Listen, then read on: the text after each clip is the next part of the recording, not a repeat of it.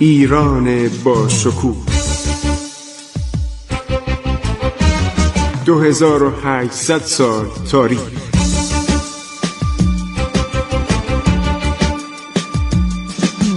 عبور از تاریخ.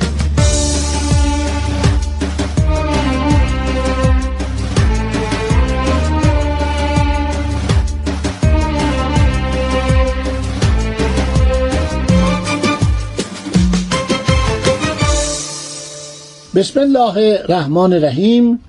شنوندگان عزیز من خسرو معتزد هستم. در برنامه عبور از تاریخ با شما صحبت می کنم داشتیم به یک دوران تقریبا تاریک تاریخ ایران اشاره می کردیم چه دورانی؟ دوران فترت میان تیموریان و صفویه. یه دورانی است که بیشتر ایران فئودالیه و ترکمانان بارانی و بایندوری بر ایران حکومت می‌کردن. ابتدا در قسمت های شمال غرب ایران بعد کم کم حتی تا اصفهان و نقاط دیگه هم اینا پیشروی می‌کنن. اینا هم ایرانیزه میشن. یعنی اینا رو نمیشه گفت. آقا یک طایفه ای بودن از خارج اومدن و این نشان میده که اینجا مثلا ایران دست اینا بوده. نه اینا مثل خیلی از توایف دیگه که اومدن از خود آریایی شروع کنید آریایی کیا بودن؟ آریایی مهاجر بودن. از قسمت های شمالی اروپا از اسکاندیناوی از سیبری. بعضی میگن از مرز چین آمدن و هم هندوستان و هم ایران رو به تصرف در آوردن خب داشتیم صحبت اسکندر ابن قرا یوسف رو می‌کردیم که این با شارخ تیموری میجنگه و فرار می‌کنه به طرف آناتولی. دوباره میاد به آذربایجان و شارخ تیموری باز میاد به سرکوبی او و این بار جهانشاه و جمع دیگر از سران قراقیونلو جانب شارخ رو می‌گیرن. اسکندر به ناچار فرار اختیار می‌کنه. در طی راه قرا عثمان بایندوری می‌خواست راه اونو بگیره. در حدود ارزنت روم به تاریخ 839 قرا عثمان کشته میشه. عرض شود که اسکندر ابن قرا یوسف کمی بعد دوباره به آذربایجان برمیگرده. از برادر خودش جهانشاه دست نشانده شارخ شکست می‌خوره میره طرف نخجوان. در آنجا به دست پسر خودش در 25 شوال 841 به قتل می‌رسه.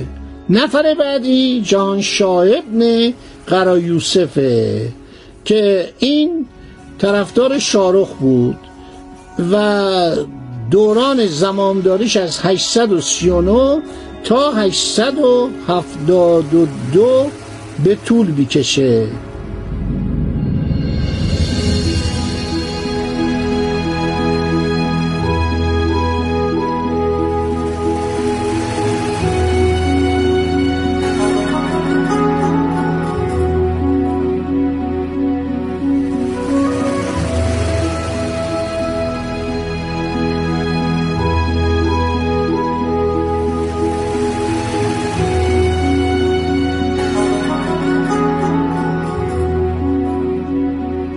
میگن آدم خوبی بوده.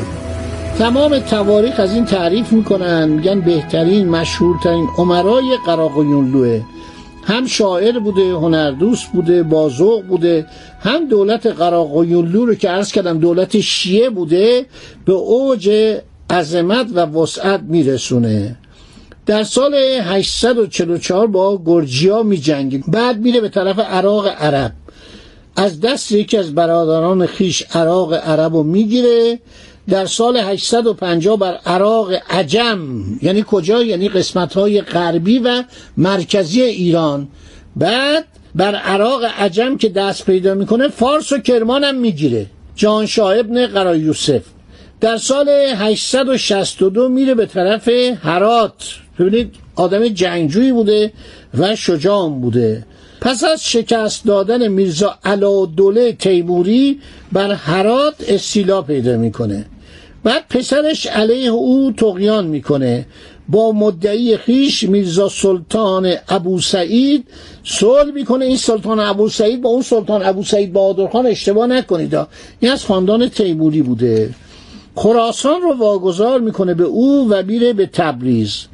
بعد میاد شورش هایی که در آذربایجان و بغداد و فارس روشن شده بود فرو می نشانه چند سبای قسمت عظیمی از ایران و عراق رو تحت یک دولت پادشاهی در میاره. بعد این صلح دوام پیدا نمی‌کنه در این زمان یک شخصی به نام حسن بک از میان قبیله آقیونلو یعنی دولت بایندوریان آینده. این اسما یادتون باشه بد نیست برای اینکه بدانید تاریخ ایران رو.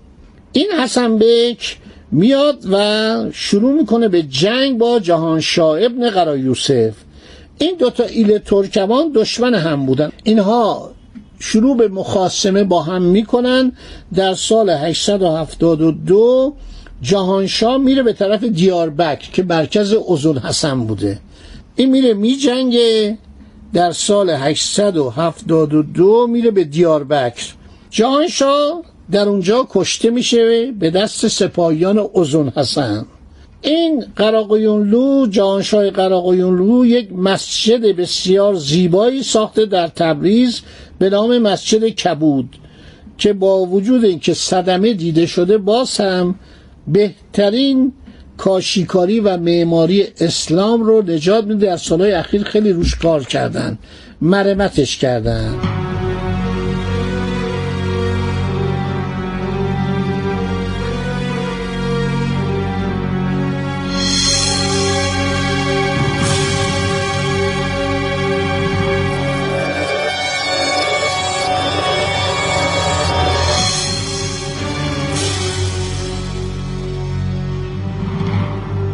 در تاریخ قراقویونلو به یک نفر دیگه برمیخونیم به نام حسن علی میرزا پسر جهانشاه.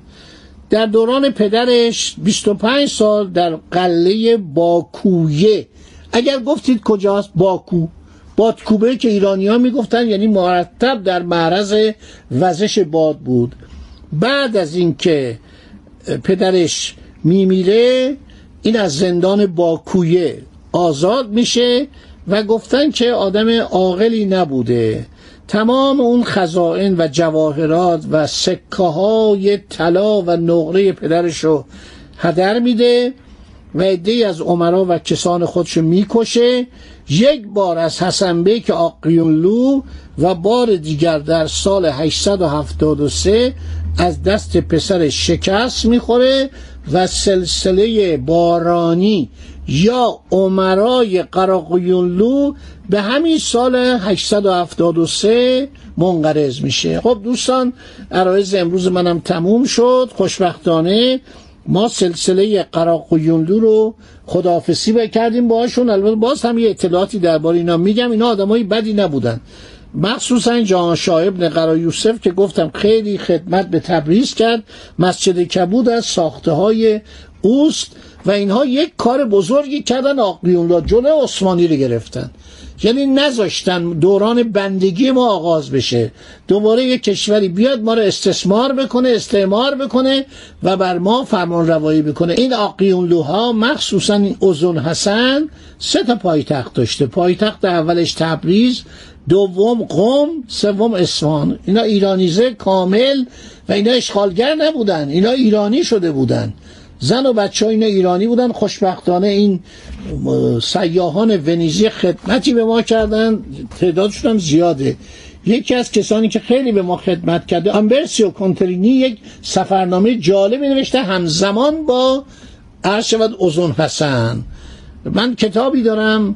سفرنامه ونیزیان در ایران. دارم دنبالش میگردم. این کتابخانه شلوغ من انشالله اگر پیدا کنم شما می‌دید تمام نکات تاریخ ایران در این دوره رو اینا نوشتن. هفتش نفر بودن بعضی از اینا گمنام هستن. ولی بالاخره من یک یادداشتایی دارم که انشالله اون کتابم پیدا می‌کنم در طول این برنامه ها براتون خواهم گفت تو کتابخانه منه. من می‌دونم هستی جا نمی‌تونم پیدا کنم. خدا نگهدار شما. روز خوشی داشته باشید. عبور از تاریخ.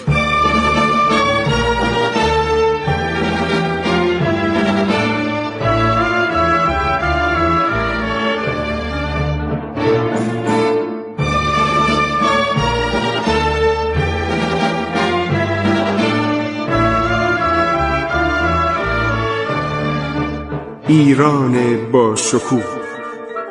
2800 سال تاریخ. سرگذشت ایران ما به روایت خسرو معتزد.